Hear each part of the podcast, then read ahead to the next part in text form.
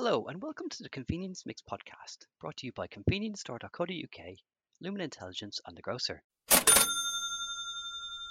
Every 4 weeks, our experts will be dissecting the key trends impacting the UK convenience retail sector, sharing exclusive insight on the latest news coverage straight to your ears. Whether you work on a shop floor or in a head office, this podcast will provide you with actionable insights and best-in-class examples from across a thriving convenience sector.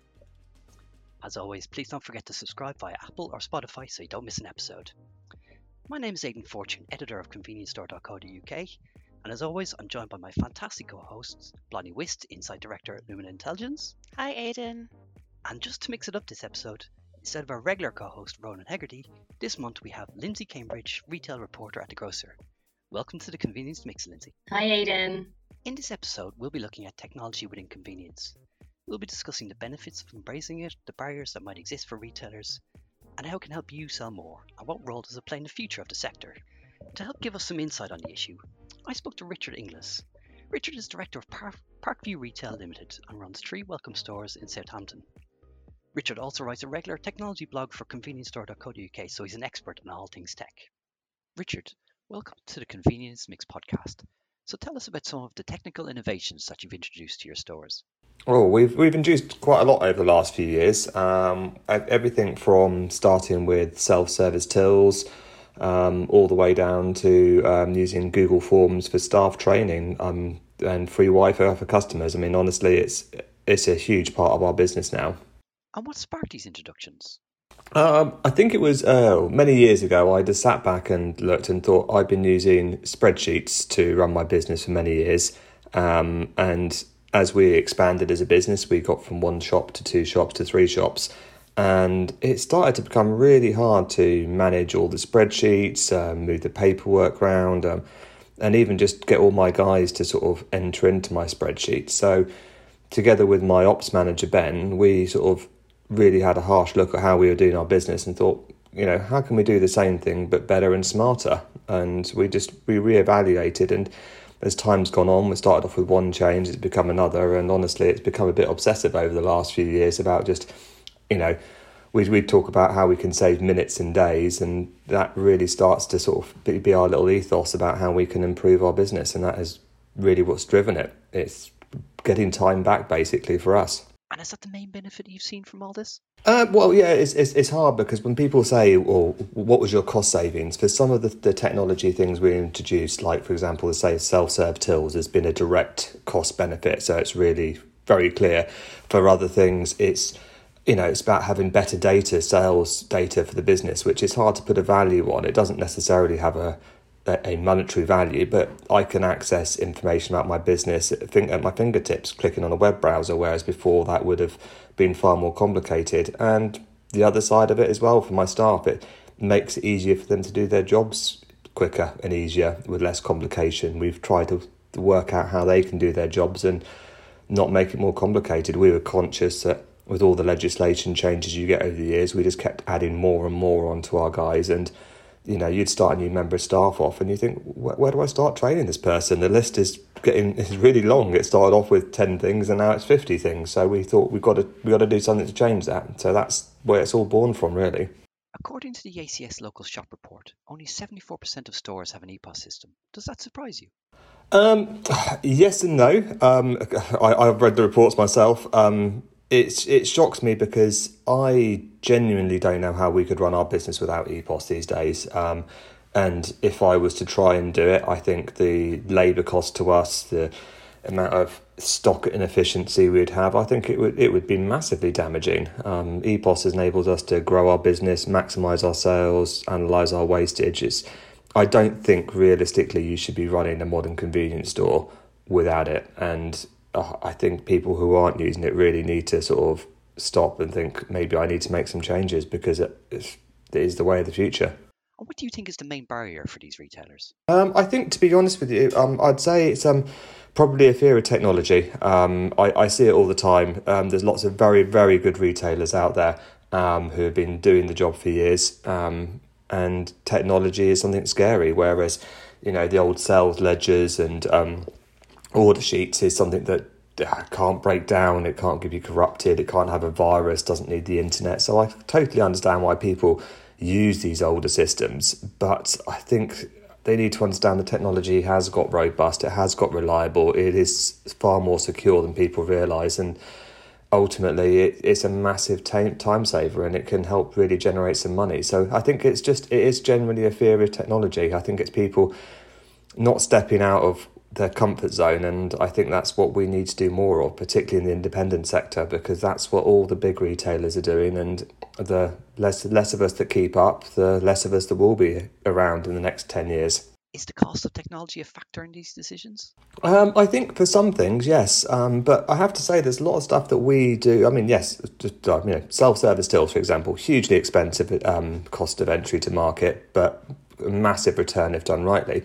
But then there's other things that we do with, Google Forms and Gmail and online to-do lists that the cost is really very minimal. So I think people, when they think of technology, they instantly think it's all about buying some big bit of equipment that's going to, cost them a fortune and it might pay itself off over 5 years, when actually a lot of the technology changes that we've done in our business have been really small, almost insignificant things, but they genuinely have a benefit. So I think it's a perception of the cost, and I think people need to realise that actually initial investments can save them in many more areas. So buying that computer, getting that internet line in, getting that Wi-Fi can lead to not just having EPOS ordering, can lead to running a staff management system. It can lead to better staff communications, as Wi-Fi for customers. These are all extra benefits that they don't see beyond that initial purchase, and I think people need to sort of look a bit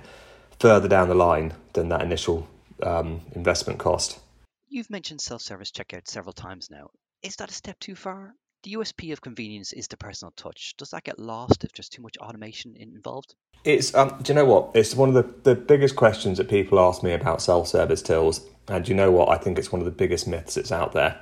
I think this perception that a convenience store's customer service is only met at that point of exit, at that till point. We still have staff in our stores. We have less staff than a lot of stores, but our staff are now on the shop floor. They're dealing with, the stock, the promotions, store standards. And as a result of getting self-service in, our staff are actually on the shop floor. We don't have queues really anymore. Our staff are able to deal with our elderly customers. We're able to talk to people. We're able to communicate better. It's more of a relaxed environment. My staff are less stressed. I think this perception of selling a can of Coke is an example I use. You take a can of Coke off a customer, you scan it on your till, you hand it back to the customer, they tap their contactless payment card on the card terminal. Is that really customer service? Could the customer just scan it on your self-service till and do it themselves? Yeah, they could, and generally speaking, most of our customers tend to prefer to do that. So yeah, I think customer service is actually improved by self-service, not the other way around. All this technology is pulling in a lot of data. Are retailers making the most of this data, and what can they do? How can they do more with it? Yes, there's almost too much data out there, so I think you've got to be careful. I also think you've got to be careful about being a busy bee and trying to do too much in your business. We have, because of the data we've had, we've actually been able to analyse stuff and say, actually, should we be doing that? For example, one of our stores, we made the tough decision to stop selling newspapers. We weren't doing enough numbers. We weren't covering our delivery costs. I think without the data, we may have just carried on doing the same thing every day. It's allowed us to change our ranges. I think the important thing that I would say to people is that the tech is there to help you run your business. But at essence, what you are doing is running a convenience store, and you need to keep that basic ethos in mind about having the right product on the shelf and available for your customers. And as long as you don't get too lost in the social media and all the quick gimmicks that come out along the lines, that is the core of what you need to run. And the data out there does help you do it.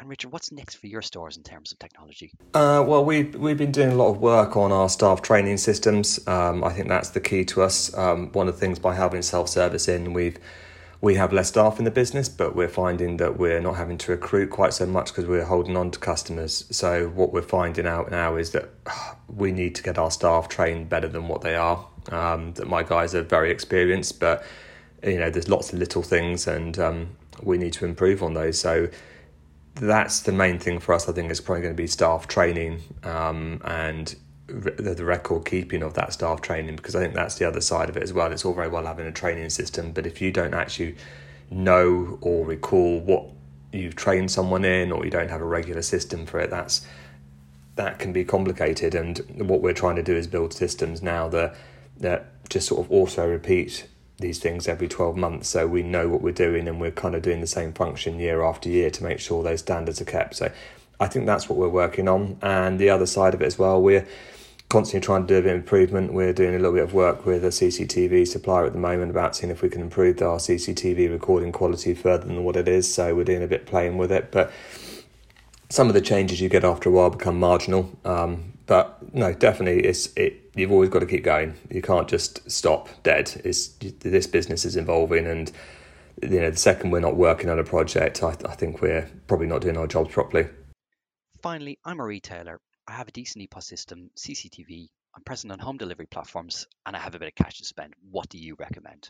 Good question. It depends. I would say if you haven't got it, maybe look at sort of facial recognition cameras. That's something that we're getting into. And the other thing I would say we've looked at and worked really well for us is things like introducing iPads, tablets, and upgraded handhelds into the store.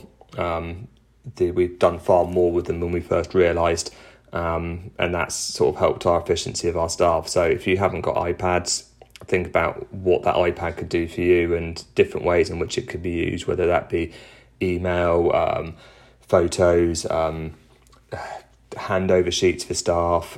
We use them for wastage recording, things like that. So I'd say that's probably... the handheld tech is probably maybe a market that people should look a little bit more at, and that would be a good area of investment. And honestly, I think the staff will love it because they're used to using it. They use it all the time at home, so why not use it in business? That's excellent advice, Richard. Thank you so much for your time.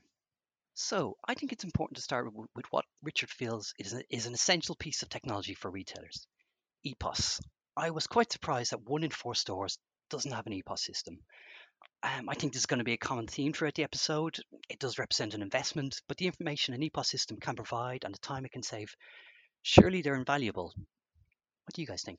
I thought it was so true what he said about EPOS systems being the sort of modern convenience store, and that it makes everything about the convenience experience so much smoother, from sort of more intelligent pricing to speed of service. And that's just not even getting into the amount of insight and data you can get from an EPOS system that helps you justify your intuitions. I think the EPOS systems are invaluable, and they really showed their worth when Booker had their website down for a couple of weeks, a couple of months ago. And one of the retailers was telling me that thank God they had an EPOS system, because a number of her fellow retailers didn't have an EPOS system and weren't able to place any orders via the website. So I think there is absolute merit in having them, and it is a big proportion, 25%, not to have one. And Lindsay, do you think it's the cost factor that's preventing them from investing in it? I had a quick look at how much the EPOS systems range from, and there is a vast range in terms of pricing, but I think most symbol groups now have a preferred supplier you would hope had a fairly reasonable contract with. So from what I can tell, from what you get from your EPOS system, it's worth its weight. As always, these things can be taken a step further. One trend from the multiples that is slowly making its way into the sector is self-serve technology. This can be a bit contentious. Richard doesn't believe that it takes away the personal touch, and he's not alone in this theory. One Stop recently trialled self-service checkouts, and even though they said it was a success, they don't believe stores can completely be cashier-free. And of course, this is something Amazon has attracted a lot of headlines about when it launched its stores in the UK. They're not the first to have this feature. Blonnie, do you think cashierless stores have a place in the UK convenience sector? Yeah, I really do. And I think that was such a good question that was raised about what is good service. So is that, having really informed staff who are friendly and helpful, or is it a quick speed of service? Because I think there is a sort of changing interpretation of what that means. And it depends what kind of convenience store you are. So if we look at sort of managed convenience, it's pretty much the same between staff being friendly and having a quick speed of service. But then Symbols and Indies actually value speed of service more highly than staff friendliness. So I think that actually it's a sort of changing nature about what good service really means. Yeah, and you can kind of see how far we've come in terms of our customer views on this as well. Sainsbury's opened the first UK cashierless store back in 2019, and they scrapped the trial after 3 months, saying not all customers are ready for it. They didn't feel that all customers were totally ready for till-free shopping. But just, a couple of years later, and you have Amazon Go's popping up over the capital, and they appear to be doing fairly well. They have expansion plans outside of London, so perhaps there is something in that. I don't think they're going to replace the tills. You've got age-restricted items in convenience stores, and there is going to need to be a place for someone at till point, you would think. But yeah, I think there is a place, and I think as a customer base, we are getting there quite rapidly, aren't we? I think you're so right about customer base and really knowing what kind of shoppers visit what kind of convenience store. So obviously retailers will really know their audience and their shoppers, but we see huge demographic differences in sort of satisfaction ratings between staff friendliness and different metrics like speed. And it's a cliche, but it's still true that actually older consumers really do value that personal touch and helping them, and especially consumers over 50. So I think that you can't just totally revitalize a store and change what its USP is. Of course, we were speaking a couple of weeks ago about the importance of community involvement, and a big part of that is staff remembering your name and getting a special item in for your order. Yeah, I think so. I mean, my mum would be completely horrified if she went into a local convenience store and there was no cashier on the till. Totally horrified. Downloading an app? No, not for her. But I think we're going to get there. Yeah, I think it's a balanced situation, and as you've put said, it's about knowing your customers. If you're a store near a train station where people are busy, yeah, it's probably more suited to a shop where Lindsay's mum is frequenting, which is obviously the most important customer we have. And C-stores, they're a tremendous source of employment. They provide more than 400,000 jobs in stores alone, but costs are rising. And there can be some concerns that technology could see staff cuts, further to a point that Richard made in the interview. When One Stop completed its technology rollout, it included electronic shelf edge labels, and they really stressed that this wasn't a cost-cutting measure, but rather an opportunity to free up staff to focus on customer service, which you both mentioned. I was recently at a Spar store and that had ESLs, and they were set up to automatically flag to customers when a product was cheaper than the major multiples. And if you think about the time it would take for a staff member to go online, find out information, print it off, place it on the shelf for one product, that could be quite lengthy. So the automation on this is invaluable and frees them up to do other things around and deal with customers, which is obviously their most important attribute. Has the staff time-saving benefit been overlooked by some? I think definitely if you can give staff something better to do than something that a computer can do, once you've invested in your staff, they're fully trained and they can exactly be extremely helpful, faces of the store, then actually it's much better to have them investing their time in something like that rather than just updating the shelf edge labels. Yeah, I think it's more a redistribution of staff, isn't it? It's not necessarily cutting your staff, but I think as we evolve with tech, there's going to be different roles popping up, social media manager, coordinating a group of stores. There are going to be these roles in place that weren't in the convenience sector, a few 10 years ago. So I think we'll sort of roll with the times, and different positions will turn up, and you'll have a staff base with totally different job titles to what you may have done a decade before. I think one argument maybe for is just the visibility of staff, though. I think that is probably something that would need to be protected in some way. It does mean that staff are on the shop floor, that if someone has a question or needs to find a particular item, there is someone who's there and can help. So you need to be able to replicate that visibility in some other way, which is not impossible, but probably a challenge. Well, there is technology you could implement where you could have touch screens with that type of information, but you know, is a pandemic the right time to be introducing touchscreen technology for customers? Probably not. But yeah, that's quite an interesting point. It's like, yeah, if you don't have the staff behind the till, make sure they're seen on the shop floor.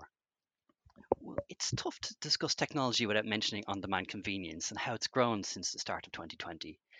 It's obviously not going away, and retailers are investing more in their own platforms and working with third-party providers.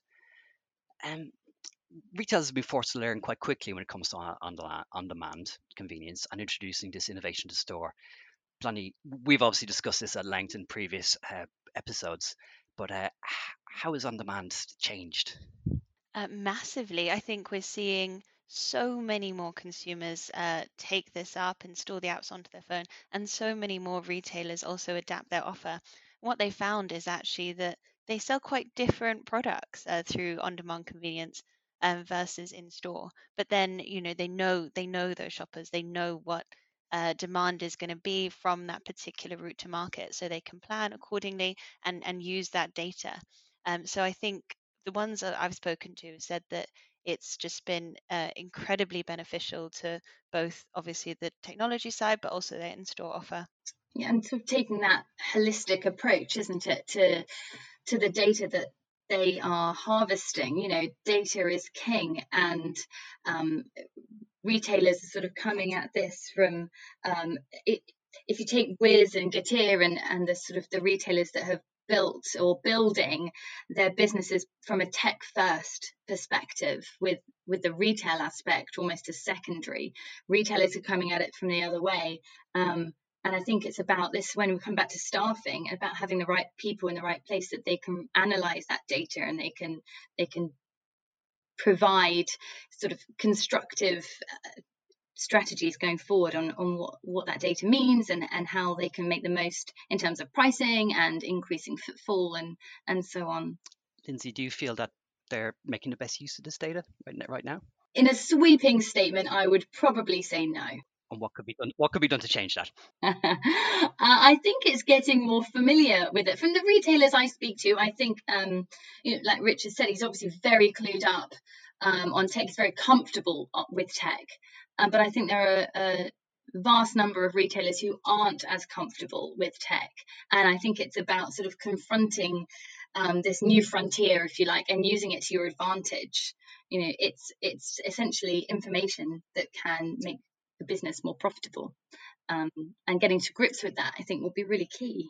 Yeah, completely. And how you can combine different sorts of information.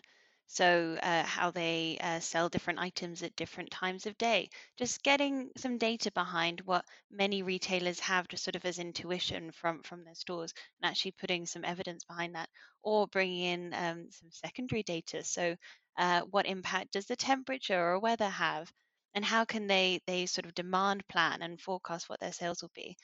All of that can be done through the systems. And I think that, you know, I'm sure even the most technologically savvy retailer would say there's probably more they could do there. Yeah, I mean, imagine if you could take all of that information and then, you know, it would generate your social media posts to alert people to new promotions and generate your marketing automatically. That would save a huge amount of time, I think.